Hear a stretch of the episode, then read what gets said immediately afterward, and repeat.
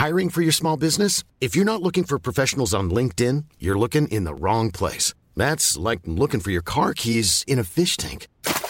LinkedIn helps you hire professionals you can't find anywhere else, even those who aren't actively searching for a new job but might be open to the perfect role. In a given month, over 70% of LinkedIn users don't even visit other leading job sites. So start looking in the right place. With LinkedIn, you can hire professionals like a professional. Post your free job on linkedin.com slash people today.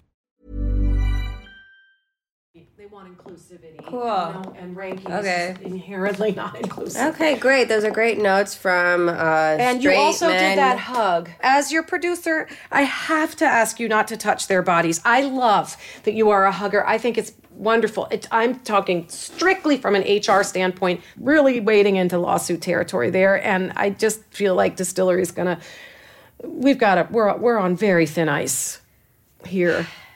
Thank you.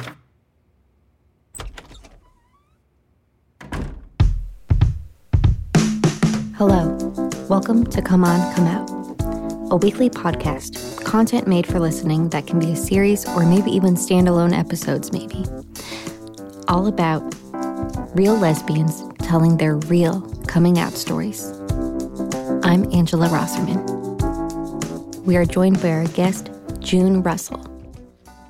So, June, is it true that you are the police of the farmer's market? Like when a place calls himself organic, you make sure that they really are organic? Well, I like to say, sort of in a general sense, that I'm more of an advocate for uh, uh, small diversified farmers and, and a market liaison without getting into real specifics. I imagine being a farm officer and a lesbian could be a good match. Um, well, I'm kind of a stocky, broad shouldered lesbian, so maybe that helps in terms of just having some physicality that might be a little bit intimidating, but mostly, um, you know, we're trying to build positive relationships and ultimately be advocates. So, was there one moment where you knew you were gay? I think it was sort of a gradual awakening. You know, my first memory of liking girls was I was eight years old, and I had two older sisters that were in junior high, and I had gotten a hold of one of my sister's yearbooks, and I circled all the girls I thought were cute. And I was eight, and my sister was alarmed because I did it in ink pen, and also, you know, I felt I felt really embarrassed and I felt shocked that maybe I did something wrong. Was that weird? Um, and nobody ever really, nobody ever said anything. Um, that's kind of the amazing thing. Um, I was a tomboy. Um, yeah, I remember having cr- crushes in junior high. Um, but even by high school, like, you know, it was a mixed bag. Like, I definitely had crushes on girls, but I also did like guys and do like guys. Like, my preferences is, is women, but that wasn't totally inconceivable. You know, the the repre- there was a lot of repression and disassociating in a way. There was like a fantasy life, and then there's real life, and they kind of stayed separate for a long time. Did you know what being gay was? No, um, my two older sisters both ended up moving out to Los Angeles, and becoming friends with a couple of guys who were gay. So I was 13, 14, I think, by the time I had met somebody who was actually out and identified as gay. But that was like Los Angeles, that was another world versus, you know, our small town in Michigan. And, and there were still no women. Um, you know, um,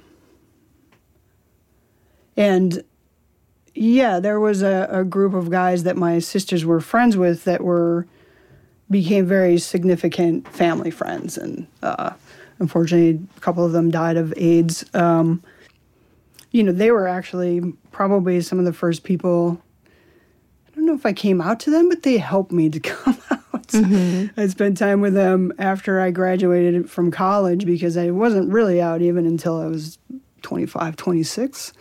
Um, and they were all like, "What's your deal? You look like a big dyke." And I was still like, "Like, yeah, no, but uh, but I am. I was. Can you tell us about your first romantic moment or relationship? Can I can I give a little bit of background? I guess one of the things like I think even when I think back on this and like why why didn't I come out during college and um, I was in a school that was big state school and was a swimmer there. And basically our you know the the culture in the locker room was very heterosexual. So that seemed not safe. And and also you know comments being made about some of the women on the rugby team and some of the butch women on the basketball team. And and and I knew that like that wasn't what I was attracted to and again I wasn't sort of seeing that model um, so I was like yeah that's that's not me and um, this this certainly isn't the culture um, to come out into, nor was there really the option. I wasn't, you know, with anybody at that time or or even pursuing anybody. So it wasn't until I moved to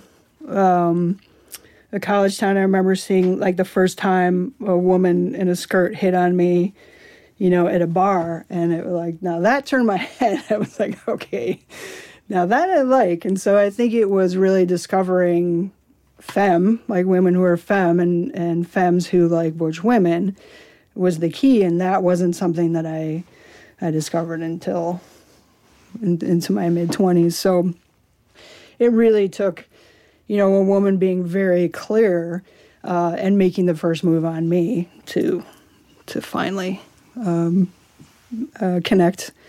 Um, so yeah, so my, my first, I guess, interaction was with a woman, unfortunately, who was not very clear about what she wanted. I think she just, it was more of a spontaneous desire, but then she freaked out and could not deal at all with being gay or the idea of being gay.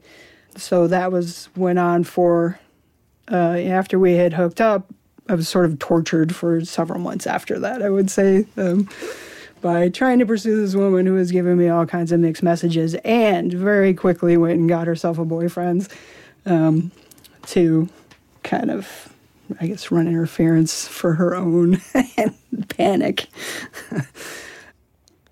Me and my college ex, who I think I might have mentioned briefly, Samantha Johnson, also a butch lesbian, I feel like I was always clear. No reason for her to ever think I was giving her mixed messages. And like, I just feel like she's really stuck in her way. And if she could just like let go, maybe she would see that like what we had was actually like really special and really great. Uh, like,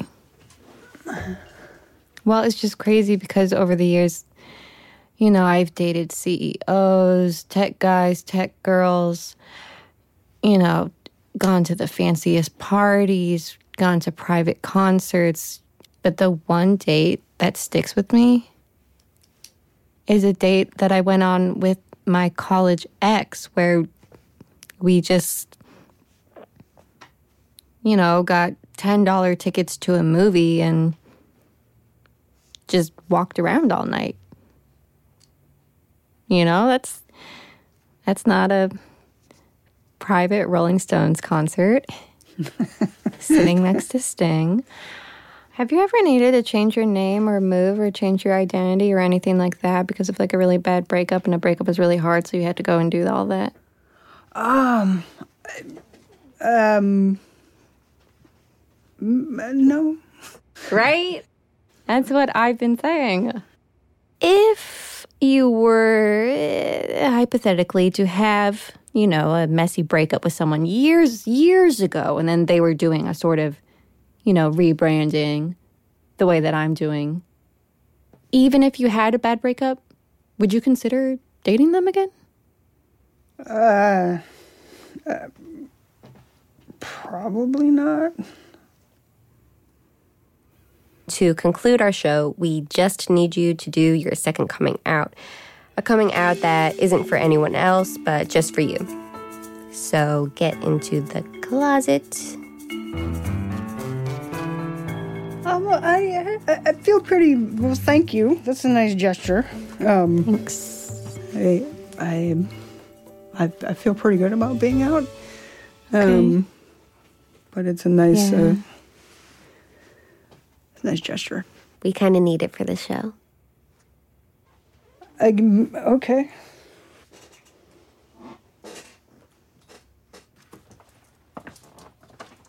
Careful of the door because it gets stuck.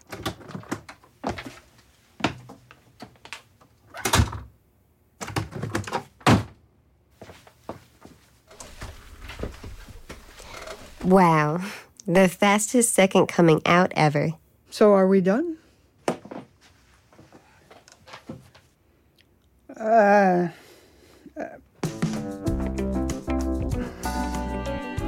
And there we have it from Farm Officer June. Thank you so much. my pleasure. Um, Is it? Do you want me to see you out, or do you have it? I know I can make my way out. All right.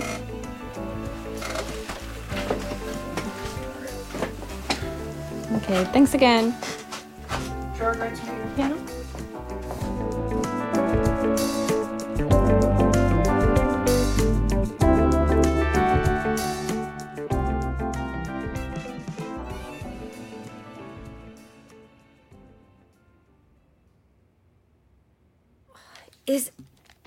Anyone going to cry on this show? I swear to God. Oh. Okay. You, d- you did it again. You did it again. You, you can't talk about Samantha. Listen to me. D92 have been listening and they are concerned. What are these corporate heads so worried about? Yeah, well, they think that that you're it comes across as a little aggressive, uh, homophobic, and that you generalize the lesbian experience. It, it just doesn't fit what, what what this is about. You did the hug thing again. I'm gonna put on a pretty pretty tough producer face right now, and I'm gonna tell you we can't talk about yourself anymore and we can't talk about Samantha Johnson anymore. If if you continue to talk about Samantha Johnson and I I think I read this series of emojis correctly. They are going to make me return the recording equipment. It's like a record player and then a gun and then a frowny face.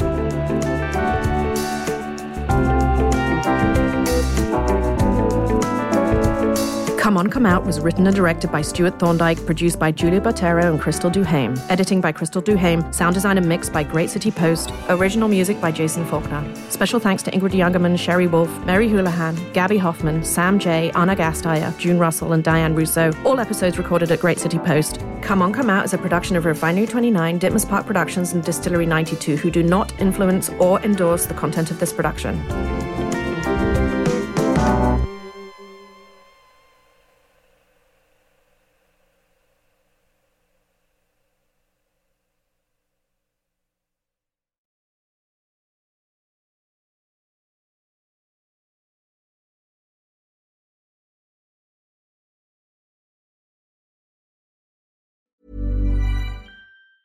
Mom deserves the best, and there's no better place to shop for Mother's Day than Whole Foods Market. They're your destination for unbeatable savings, from premium gifts to show-stopping flowers and irresistible desserts. Start by saving 33% with Prime on all body care and candles. Then get a 15-stem bunch of tulips for just $9.99 each with Prime. Round out Mom's menu with festive rosé, irresistible berry chantilly cake, and more special treats. Come celebrate Mother's Day at Whole Foods Market.